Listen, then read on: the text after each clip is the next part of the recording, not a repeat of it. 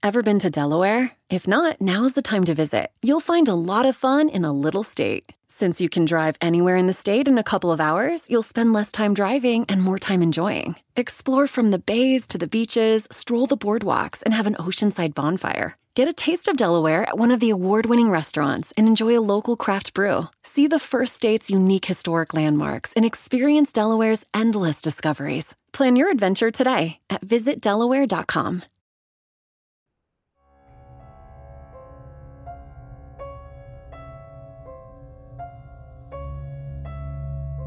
You're listening to The Dry by Jane Harper, read for you by Stephen Shanahan.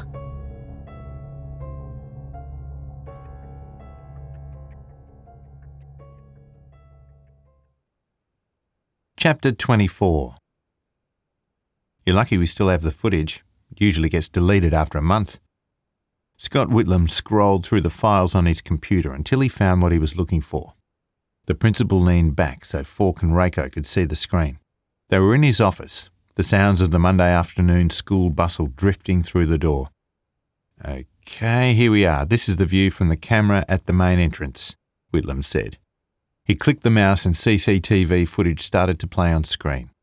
The camera appeared to be mounted above the large school doors, trained down on the steps to capture any approaching visitor. Sorry, it's not great quality. No worries, it's better than what we got from the Hadler's place, Raco said. Cameras are only as much use as what they capture anyway, Falk said. What else have you got here? Whitlam clicked again, and the view changed. The other camera's over the staff car park. Again taken from a high vantage point, this footage showed a fuzzy row of cars. Those are the only two cameras in the school? Raco asked. Yeah, I'm afraid so. Whitlam rubbed his thumb and index finger together in the universal symbol for money. We'd have more if we could afford more. Can we find Karen on her last day? Falk said, although it wasn't primarily Karen they were looking for. It was Grant Dow. True to their word, Falk and Raco had spent several hours grilling Dow's mates over his alibi. They had backed him up to the hilt. It was nothing less than Falk expected, but it still pissed him off. Whitlam enlarged the car park image so it filled the screen. Karen usually drove in, so she'd probably be on this camera. He found the right recording and jumped through the timeline to the end of the school day. They watched the silent footage as pupils walked by in twos and threes, giggling and gossiping, set free for another day. A slim, bald man walked into the frame. He went to one of the cars and opened the boot. He rummaged for a moment before retrieving a bulky bag. He heaved it over his shoulder and walked back off screen in the direction he'd come. The caretaker, Whitlam said. What's in the bag? Whitlam shook his head. I know he has his own set of tools. I'd say it was that at a guess. He worked here long? Forecast. About five years, I think. For what it's worth, he seems like a good guy. Falk didn't reply. They watched for another ten minutes until the trickle of pupils had all but dried up and the car park was quiet. Just as Falk was losing hope, Karen appeared. Falk's breath caught in his throat. She had been beautiful in life, this dead woman. He watched as she strode across the screen, her pale hair blowing back off her face. The low quality recording made it impossible to read her expression. She wasn't tall, but had the posture of a dancer as she walked briskly through the car park, pushing Charlotte in a stroller from the direction of the crash. Three steps behind her, Billy came into view. Falk felt a chill at the sight of the stocky, dark haired child who looked so much like his father. Next to him, Raco shifted his weight and cleared his throat. Raco had seen firsthand what horror was waiting for the boy. Billy was pottering, fully engrossed in some toy clutched in his hand. Karen turned and silently called to him over her shoulder, and he ran to catch up. She bundled both children into her car, fastening them in, shutting the door. She moved fast, efficiently. Was she rushing? Falk wasn't sure. On screen, Karen straightened and stood completely still for a moment, one hand on the car roof, her back to the camera. Her head tilted forward a fraction, and she brought a hand to her face, made one small movement with her fingers, then another, Jesus, is she crying? Falk said. Rewind that bit quick. No one spoke as they watched it again. Then a third time, and a fourth. Head down, two small flicks of her hand. I can't tell, Raco said. Looks a bit like she could be, but she could as easily be scratching her nose. They let the tape run on this time. Karen lifted her head, took what could have been a deep breath, then opened the driver's door and climbed in. She reversed out of the space and was gone. The car park was empty again. The timestamp on the tape showed she and her son had less than 80 minutes to live. They stared at the footage, skipping over long stretches during which no one came or went. The school receptionist emerged 10 minutes after Karen, then nothing happened for about 40 minutes. Eventually, the teachers started heading to their cars one by one. Whitlam identified each as they appeared. The caretaker returned, put his bag back in the boot, and drove away just after 4:30 p.m. Eventually, Whitlam's car was the only one left in the lot. They sped ahead on the tape. Shortly after 7 pm, Whitlam himself appeared on screen. He was walking slowly, his head down and his broad shoulders slumped forward. In the seat next to Falk, the teacher exhaled.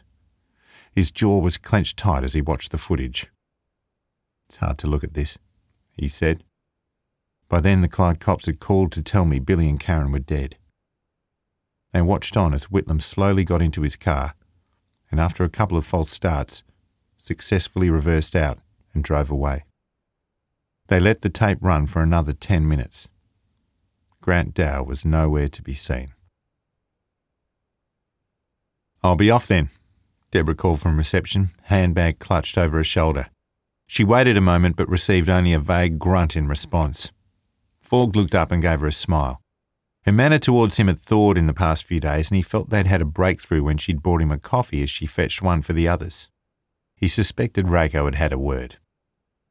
Raco and Constable Barnes barely reacted as the station door slammed behind her. The three of them were each at a desk, staring at their computer screens as grainy images played out. They had taken all the available footage from both cameras at the school and headed into town. There were three CCTV cameras in Kiewarra's main street, Raco had told Falk. One beside the pub, one near the council offices, and one over the door of the pharmacy storeroom. They'd collected the footage from each. Barnes yawned and stretched, his bulky arms reaching towards the ceiling. Falk was poised for the grumbling to start, but Barnes simply turned back to his screen without complaint. Barnes hadn't known Luke or Karen, he'd confided to Falk earlier but he'd given Billy Hadler's class a talk on road safety a couple of weeks before his death. He still had the thank you card from the class, including Billy's crayon signature, on his desk. Falk stifled a yawn himself. They'd been at it for four hours. Falk was concentrating on the recordings taken from the school. He'd seen one or two interesting things over the hours a pupil take a secret piss against the principal's front wheels, a teacher scraping a colleague's car with her own, then hastily driving away. But no sign of Grant Dow. Instead, Falk found himself repeatedly watching the footage of Karen. She had arrived and left three times that week, every day but Tuesday, which was her day off, and Friday, by which time she was dead. Each day was much the same. At about 8:30 a.m., her car would pull up.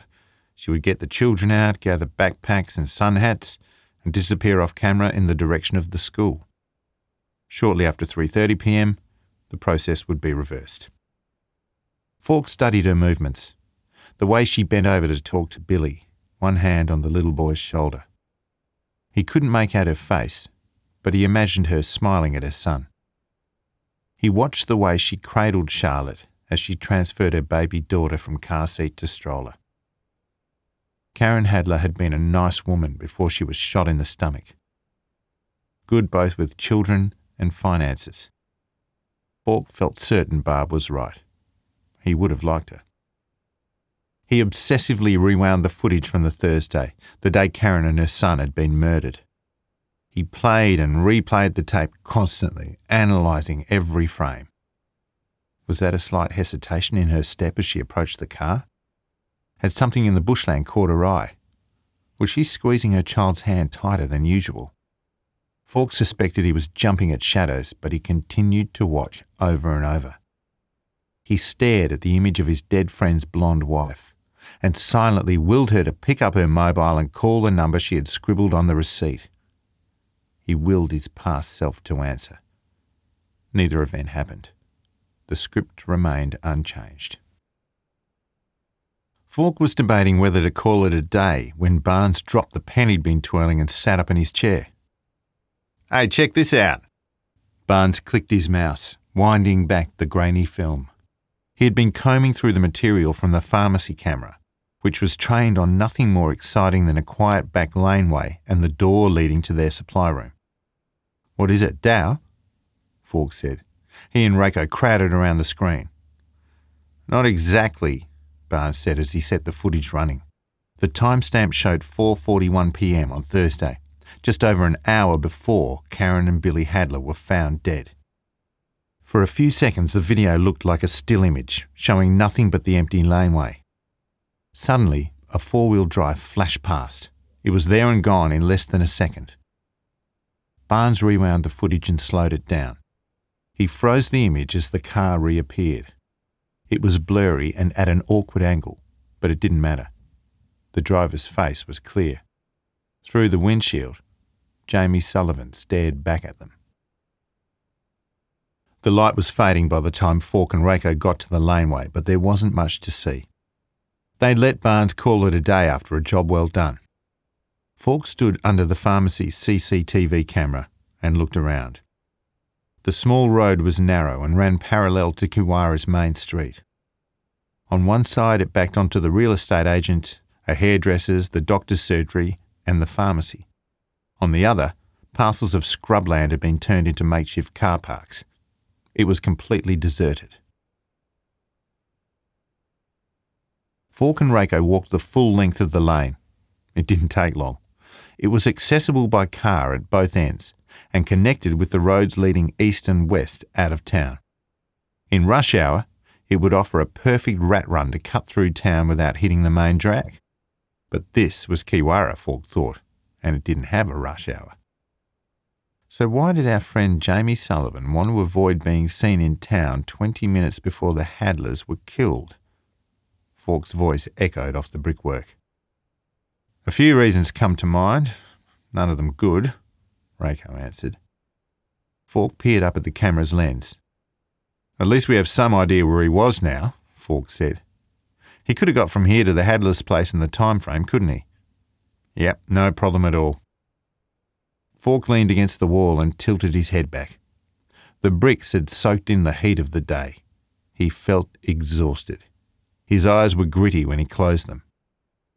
So we've got Jamie Sullivan, who claims to be Luke's great mate, lying about where he was and caught sneaking around on camera an hour before his friend was shot dead, Raco said.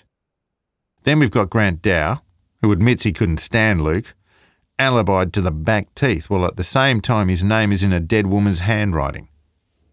Falk opened an eye and looked at Raco. Don't forget the driver of the mysterious white ute, who may or may not have seen Luke Hadler cycling away from the river at the crossroads 20 years ago, he said. And that. They stood in silence for a long while, staring up the alleyway as though the answer might be graffitied there. Stuff it, Falk said, pushing himself away from the wall and standing straight. It was an effort. Let's work through methodically. First, we drag Sullivan in again and ask him what the hell he was doing on camera in a back alleyway.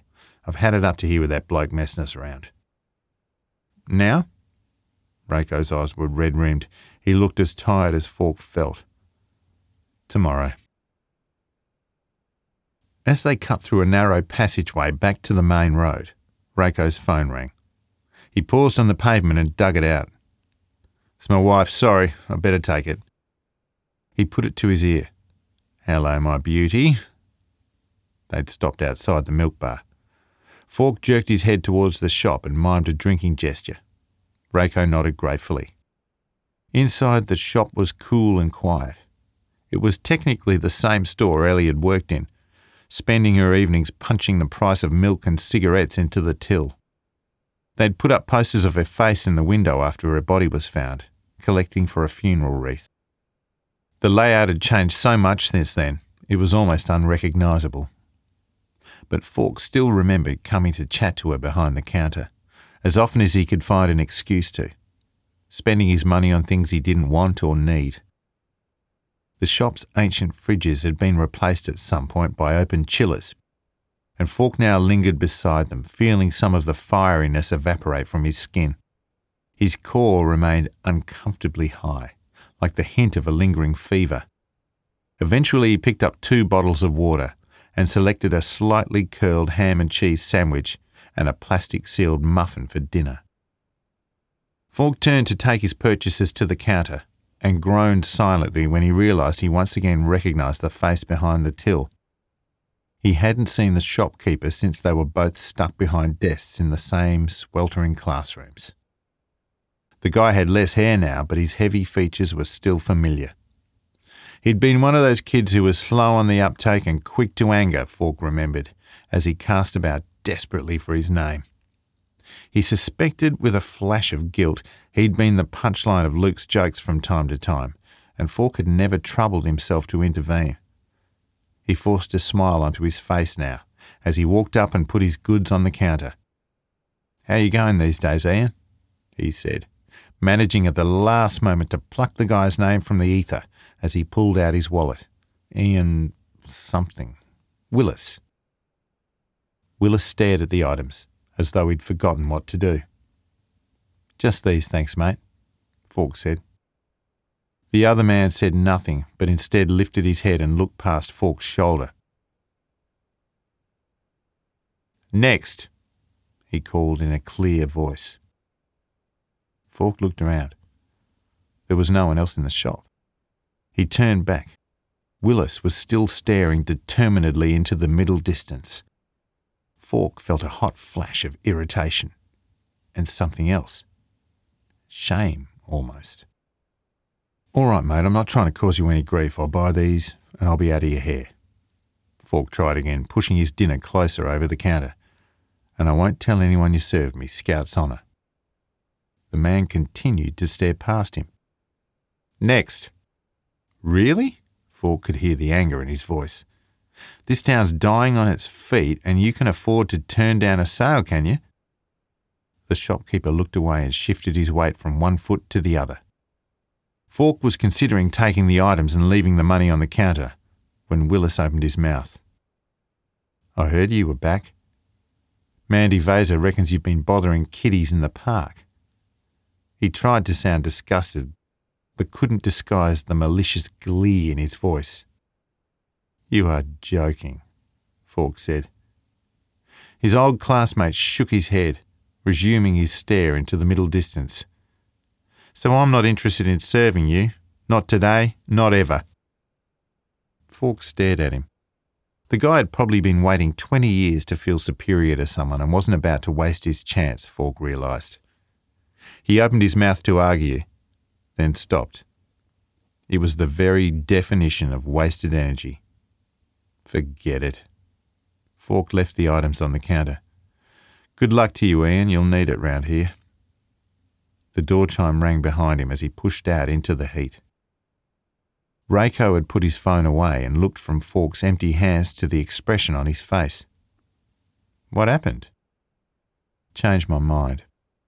Raco glanced at the shop and back to Falk, comprehension settling in. You want me to have a word? No, leave it. Thanks anyway, I'll see you tomorrow. Work out the plan for Sullivan. Falk turned, feeling more unnerved than he wanted to admit about the exchange in the shop. He was suddenly keen to get away from there, even though all that was waiting for him was a long evening in his tiny pub room.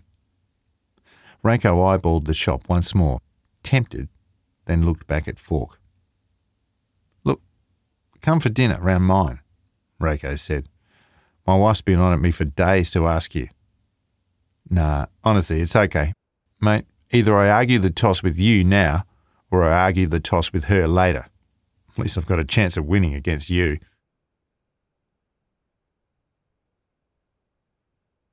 Chapter 25 Forty minutes later, Rita Raco placed a steaming bowl of pasta in front of Falk. She moved away with a featherlight touch on his shoulder and returned a moment later with a bottle of wine. They sat outdoors around a small pine table covered with a colourful cloth as the sky turned to deep indigo. The Racos lived in a converted former shop at the far end of the main street, walking distance to the police station. The back garden housed a lavender bush and a lemon tree, and fairy lights strung along the fence gave the scene a festive glow.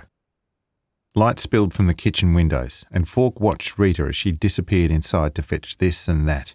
He tried to help, but she waved him down with a smile. A tiny, compact woman with a halo of shiny brown hair falling over her shoulders.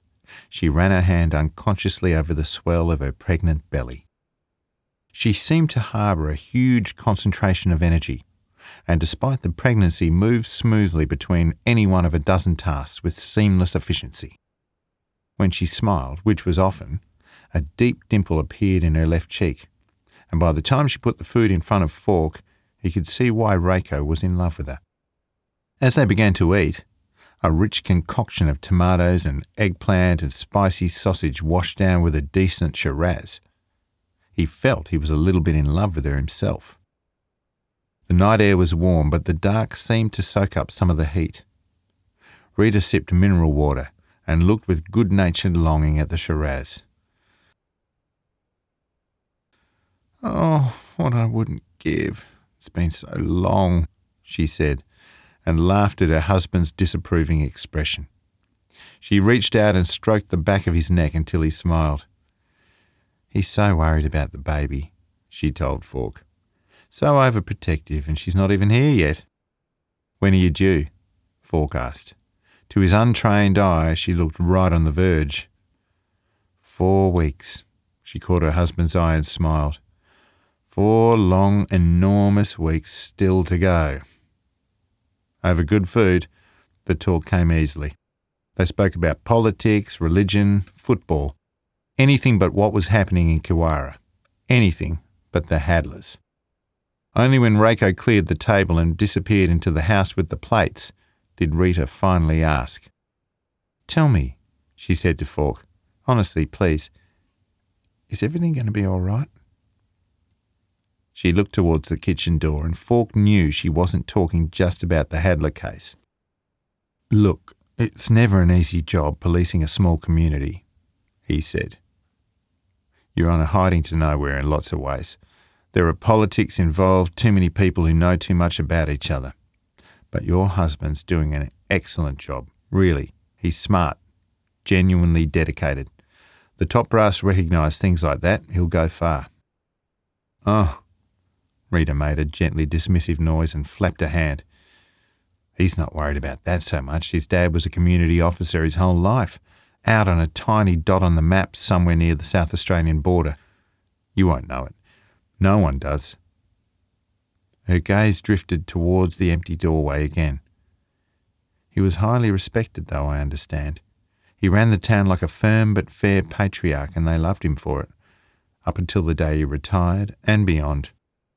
She paused, reached over and shared the dregs of the wine between Falk's glass and her own. Shh, she said, and put a finger to her lips as she raised the glass. Falk smiled. Is that where you met? In South Australia? Yes, but not in his town. No one would ever go there, she said matter of factly. It was in my parents' restaurant in Adelaide. He was working nearby. It was his first job with the force, and he was so proper, so keen to make his dad proud. She smiled at the memory and drained her small glass. But he was lonely and used to come into our restaurant all the time until I took pity on him and let him ask me out for a drink. She rubbed a hand over her stomach. He waited while I finished my master's, and then we got married straight away. That was two years ago. Masters in what? Pharmacology? Falk hesitated. He couldn't think how to phrase the question. Rita saved him. I know, she said with a smile. So, what am I doing barefoot and pregnant in the middle of nowhere when I could be putting my qualifications to use somewhere else? She shrugged. It's for my husband and it's not forever.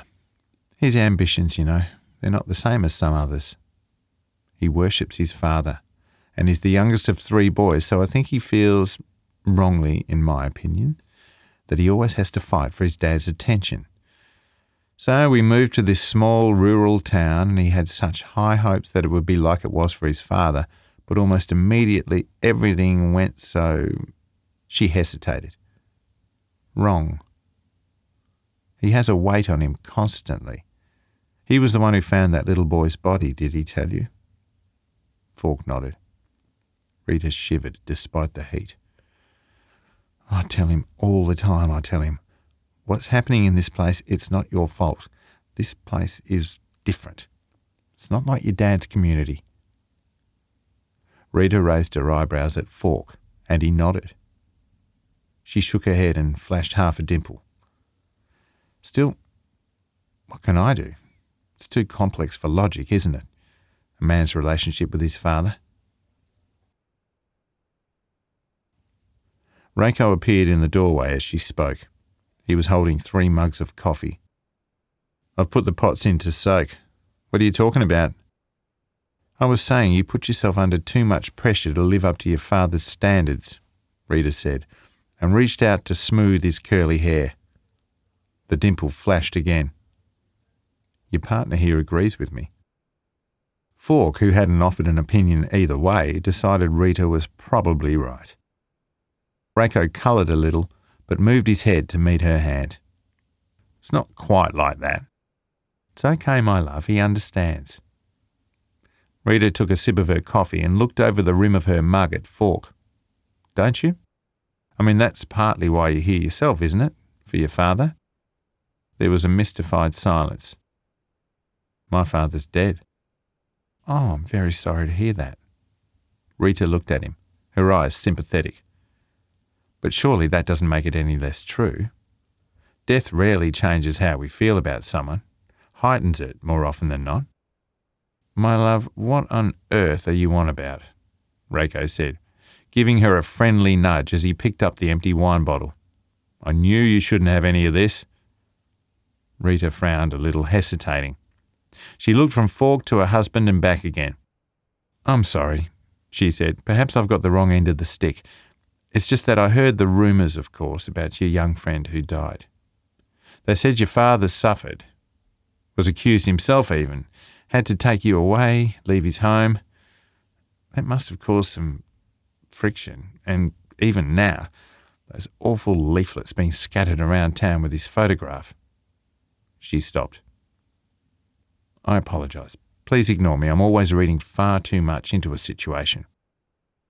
For a long moment, no one spoke. No, Rita, Falk said. Actually, I think you've read it just about right. Mal Deacon's ute filled the rearview mirror for more than a hundred kilometres along the road out of Kiewarra. Aaron's father, Eric, drove with one eye on the reflection and two hands clenched on the wheel. Aaron sat mutely in the passenger seat, still reeling from his hasty goodbye to Luke and Gretchen. The Falks household goods clunked and shifted in the back, whatever they'd managed to fit in. Far behind them, their farmhouse had been locked up and secured as tightly as they could manage. The sheep flock had been divided between any neighbours willing to take them on. Aaron was afraid to ask out loud if the arrangement was for now or forever. Just once near the start of the journey, Eric had slowed right down to encourage Deacon to pass as if this were a normal drive on a normal day. Instead, the dirty white ute had advanced steadily until it shunted the back bumper with a jolt that sent Aaron's head snapping forward. Eric didn't slow down again. Nearly an hour had passed when Deacon suddenly blasted his horn in one continuous bellow. He edged closer, his vehicle huge in Aaron's side mirror, the noise blaring and bouncing along the empty road. The sound crowded Aaron's head and he pressed his palms against the glove box, bracing himself for the inevitable jolt from behind. By his side, his father's jaw was set. The second stretched long, and when Aaron thought he couldn't stand it any more, the noise stopped. The abrupt silence rang in his ears. In the reflection, he saw Deacon wind down his window and slowly extend an arm and then a single middle finger. He held it there for an age, braced against the wind, and then he finally, mercifully, grew smaller and smaller in the mirror until he disappeared from sight.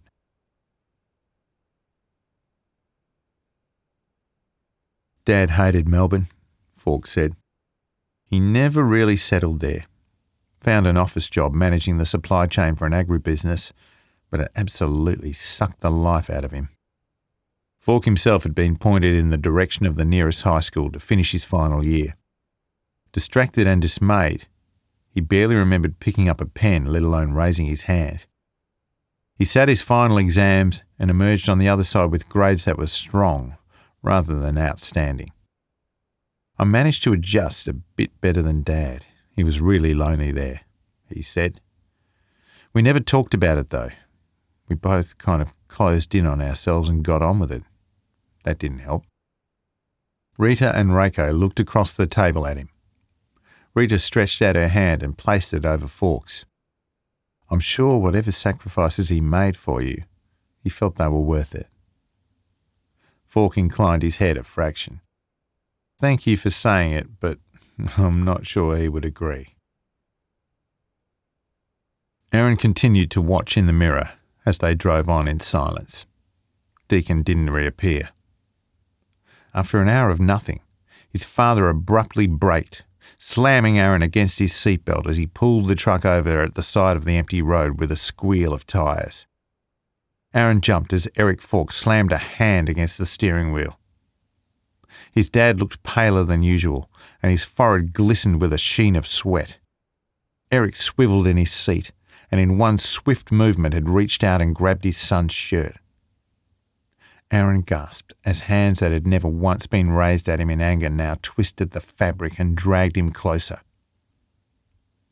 I'm going to ask you this one time, so tell me the truth.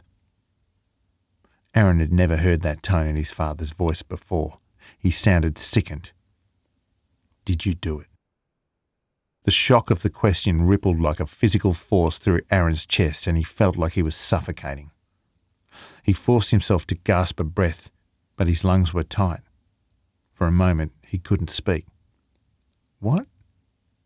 Dad? Tell me. No.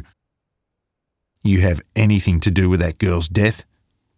No, Dad, no. Of course I bloody didn't. Aaron felt his own heart thudding against his father's grip. He thought of their best possessions knocking and grinding in a pile in the back of the ute, of his rushed goodbye to Luke and Gretchen, of Ellie, who he'd never see again, and Deacon, who he even now checked for through the rear window.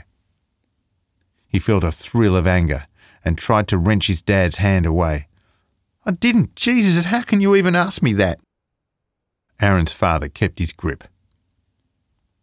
Do you know how many people have asked me about the note that dead girl wrote? Friends of mine, people I've known for years, years, crossing the street when they saw me, all because of that note. He tightened his grip. So you owe it to me to tell me why was your name on it? Aaron Falk leaned in, father and son, face to face. He opened his mouth. Why was yours?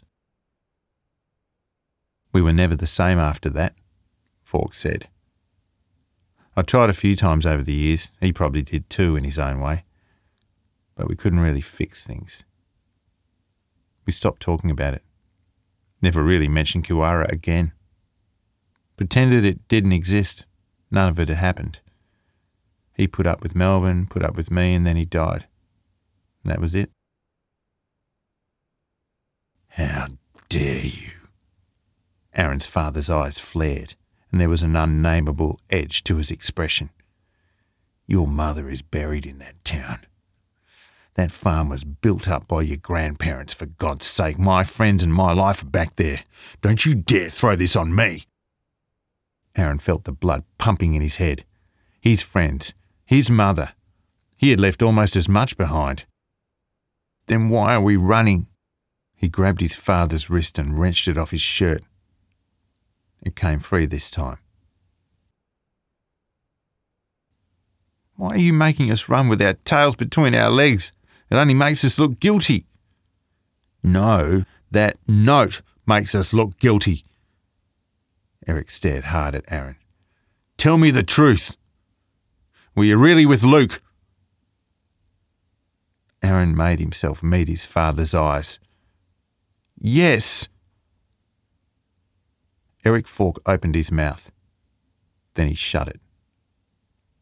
He looked at his son like he'd never seen him before. The atmosphere in the car had morphed into something tangible and putrid.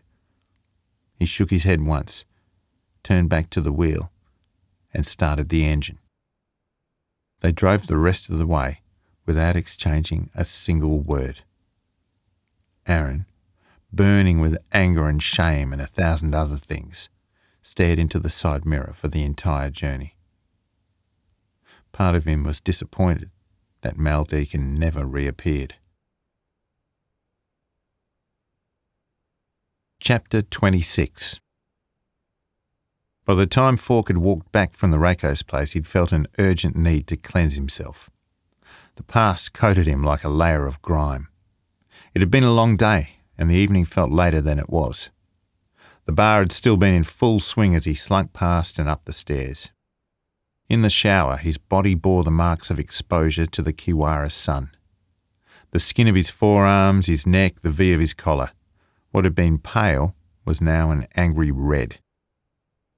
The first thumps on the door were almost inaudible over the running water. Falk shut off the taps and stood naked, listening. Another flurry of knocking sounded, louder this time.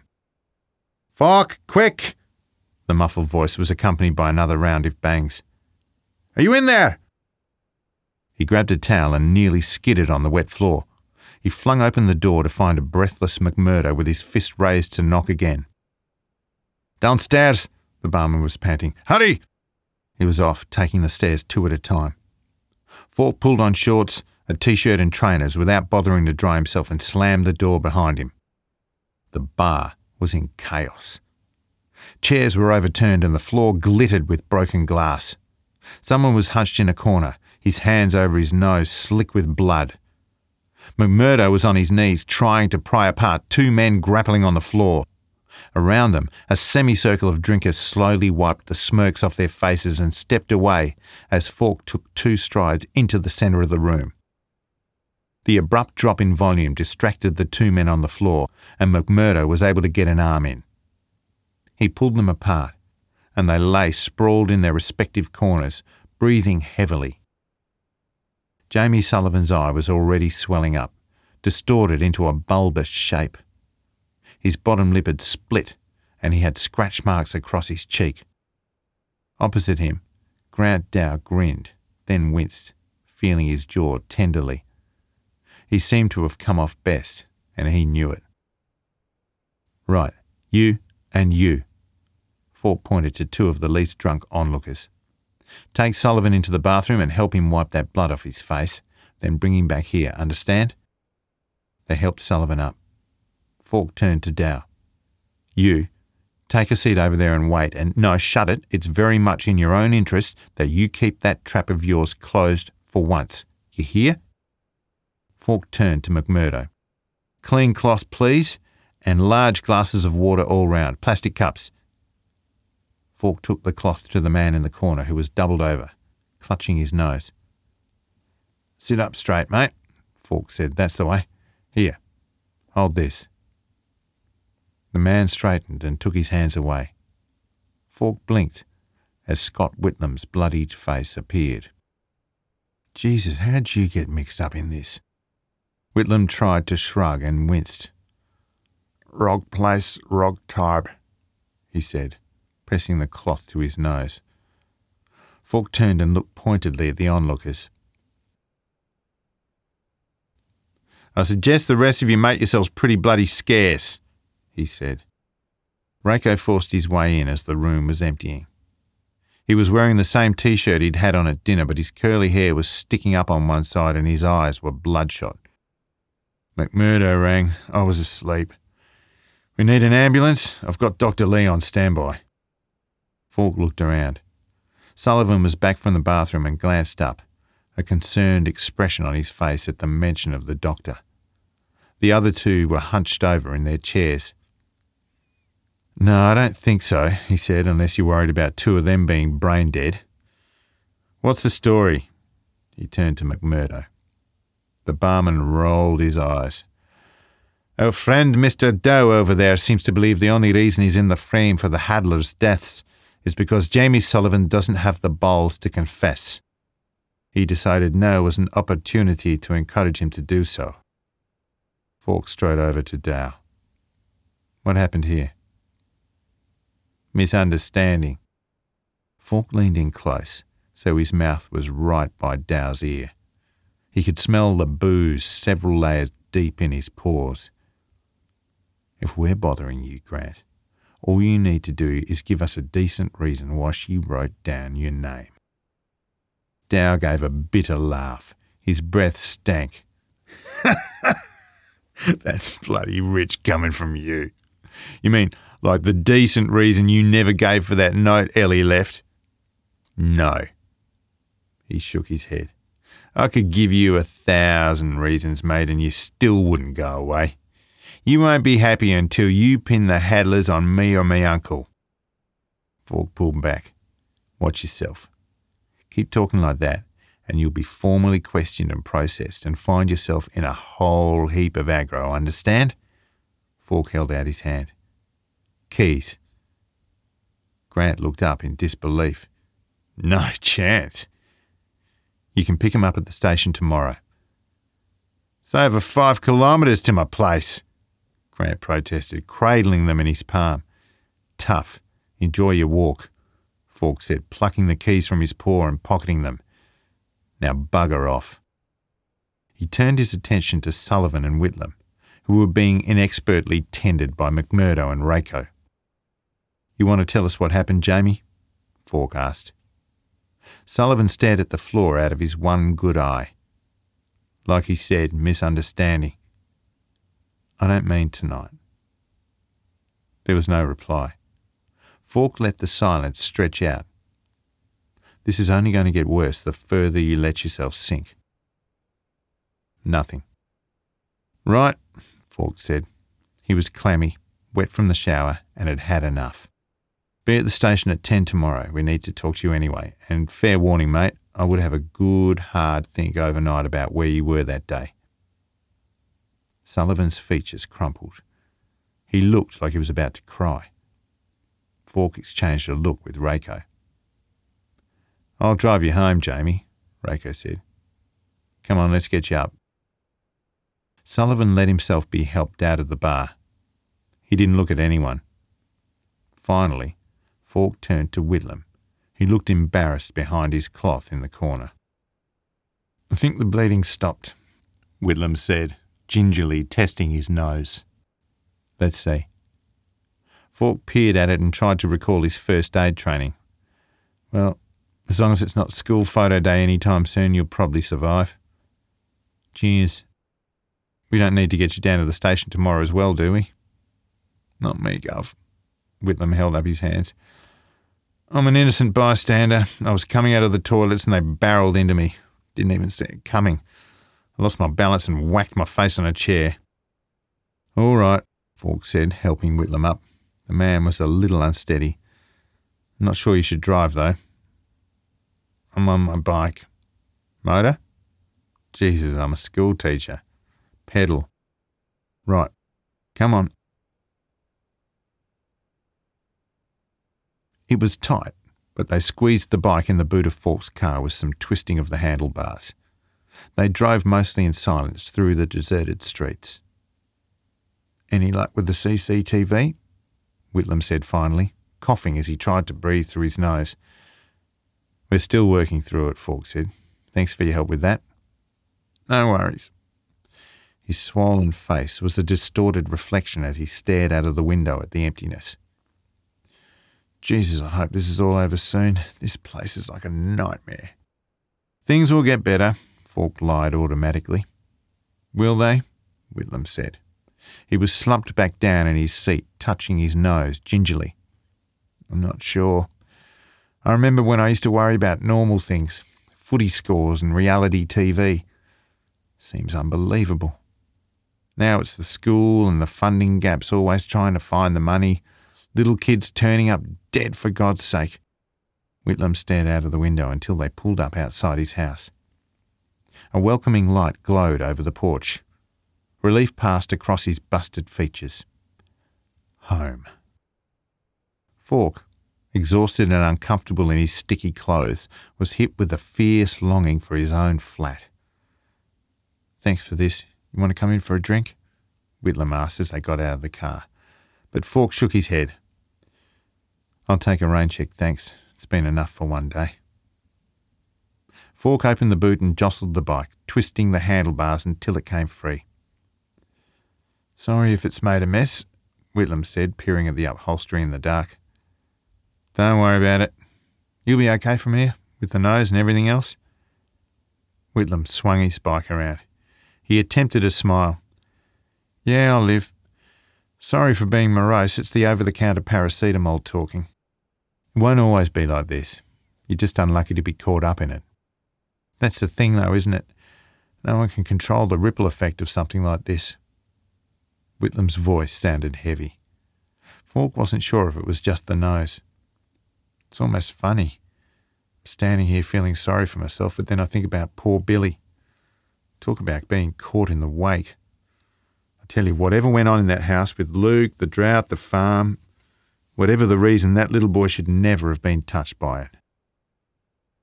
At the top of the driveway, the front door opened and Sandra stood framed in the glow.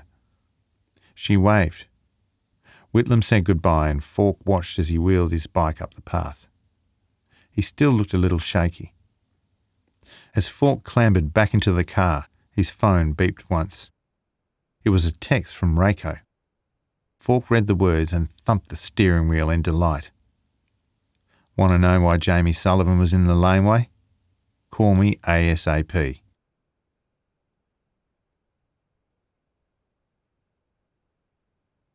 Chapter 27 The man was already waiting patiently outside the station when Falk and Raco arrived early the next morning. Dr. Lee? Raco introduced Falk. Thanks for coming. That's fine. It'll have to be quick, though, if you don't mind. I've got a full surgery today, and I'm on call later. Raco said nothing, just smiled politely and unlocked the station door. Falk looked at the doctor curiously. He hadn't met the town's GP before, but recognised the name from the Hadler's murder report. First medical attendee on the scene. He was in his mid 40s, had a full head of hair, and the healthy glow of someone who practiced what he preached. I brought the notes on the Hadlers. Dr. Lee put a folder on the interview room table. That's what this is about, isn't it? Any progress? He sat down in one of the offered seats and crossed his legs, relaxed. He had an iron rod spine and excellent posture. Some. Raco's smile didn't quite reach his eyes this time. Dr. Lee, could you please tell us where you were on the afternoon of the 22nd of February? Jamie Sullivan stood alone in his field and watched Luke Hadler's ute disappear in the distance. As it vanished, he took out his mobile and sent a single text. He waited. Within two minutes, the phone buzzed with a response. Sullivan gave a tiny nod and headed to his own four wheel drive.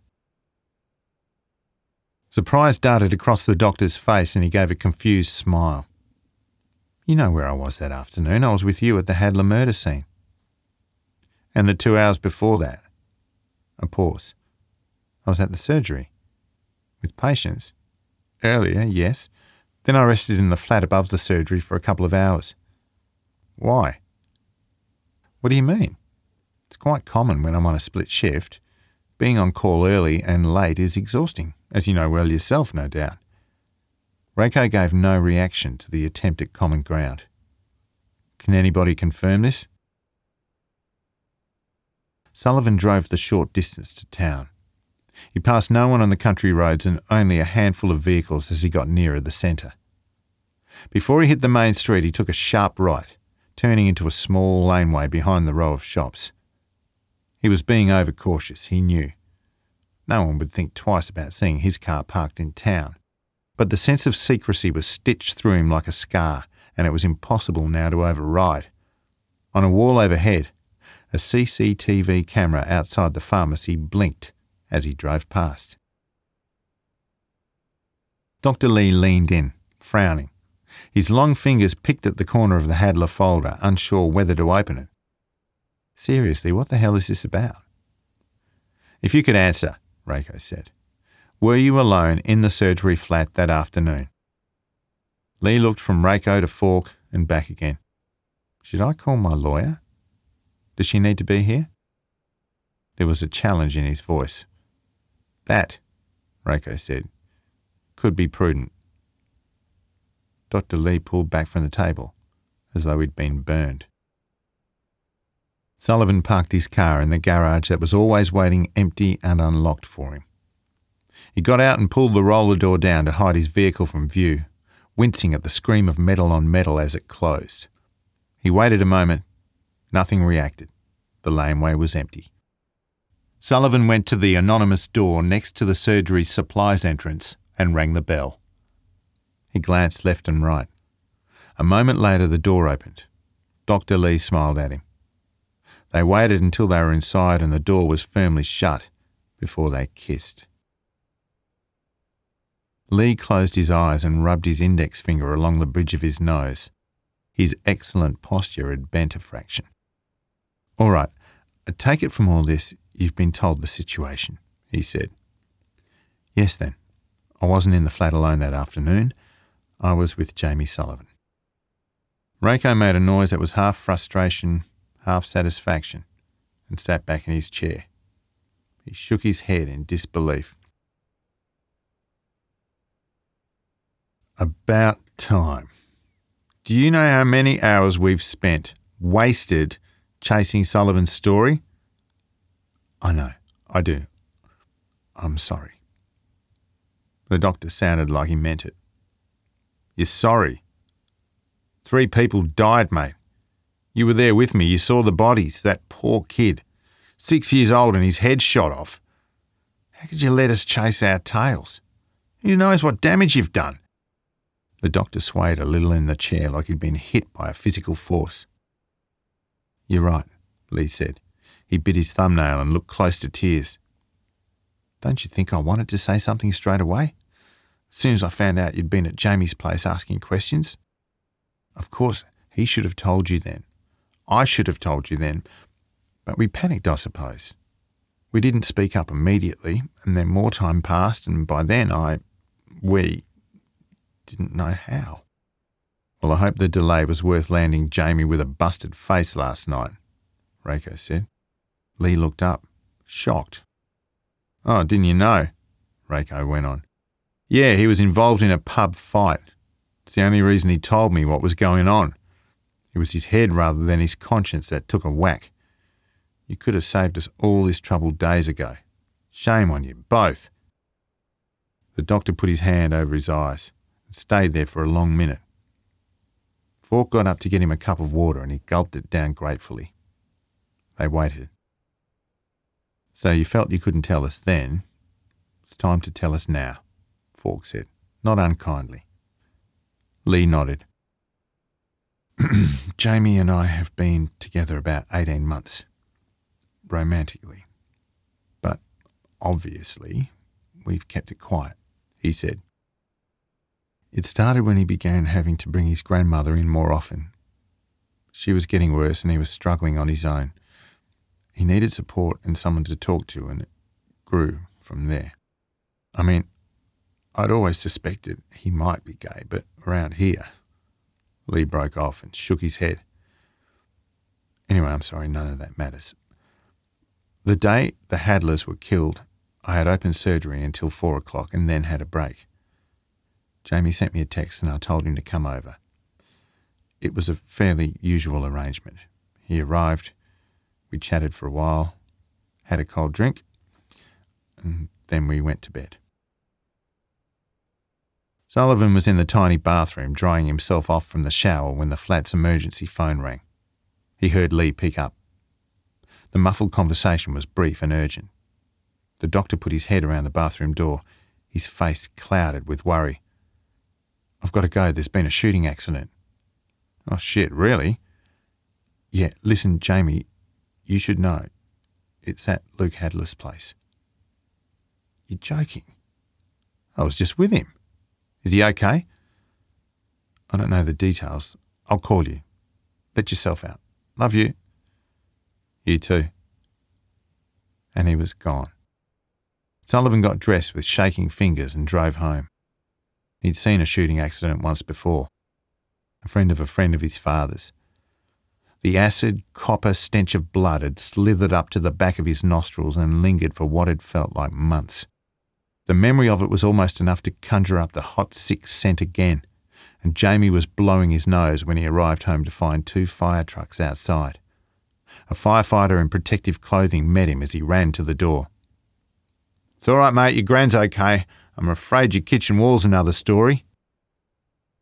After you went to Jamie's asking questions, he called me, scared, Lee said. He said he'd been caught off guard and had lied to you about where he was. Lee looked them both in the eye. There's no excuse for that. I know that, and he knows that. But I ask you, please don't judge us too harshly. When you've been lying about something for so long, it becomes second nature. I'm not judging you for being gay, mate. I'm judging you for wasting our time when a family's lying dead, Raco said. The doctor nodded. I know, if I could go back and do things differently, I would. Of course I would. I'm not ashamed of being gay, he said. And Jamie, he's getting there. But there are plenty of people in Kiewarra who would think twice about letting themselves or their kids be treated by a poof or want to sit next to one in the fleece. Lee looked at Falk. You've seen firsthand what happens when you stand out here. That's all we wanted to avoid. They sent the doctor on his way. Falk thought for a beat, then jogged out of the station after him. Hey, before you go, I want to ask you about Mal Deacon. How bad is his dementia? Lee paused. I can't discuss that with you. One more thing for the list, eh? I'm sorry, I would, but I really can't. He's a patient. I'm not asking for specifics. General observations will do. What kind of things can he remember? Ten minutes ago, but not ten years ago, vice versa? Lee hesitated, glancing back towards the station. Very generally speaking, he said, patients in their 70s with symptoms similar to Mal's tend to suffer fairly rapid memory deterioration. The distant past may be clearer than more recent events, but often the memories blend and get muddled. They're not reliable if that's what you're asking, generally speaking, that is. Will it kill him? Last question, I promise. Lee's expression was pained. He looked around. The street was virtually empty. He lowered his voice.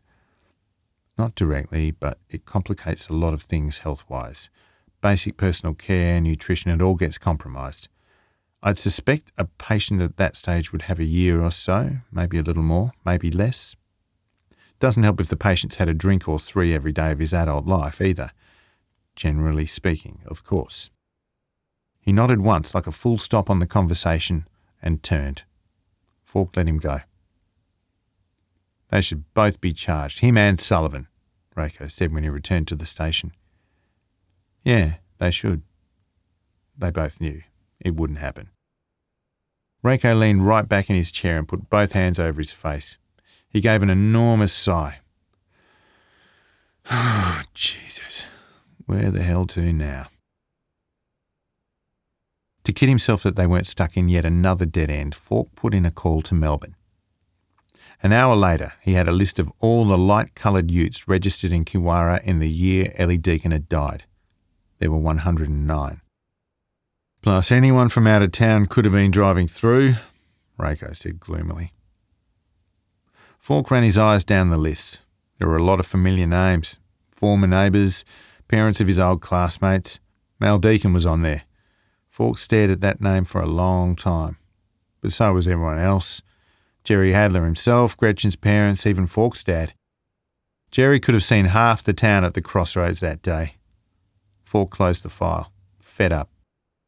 I'm going out for a bit. Raco grunted. Falk was glad he didn't ask where.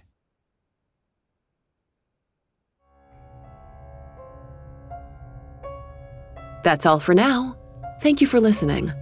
Make sure to follow this podcast to get the next episode. Or if you just can't wait, you can buy the audiobook of The Dry wherever books or audiobooks are sold.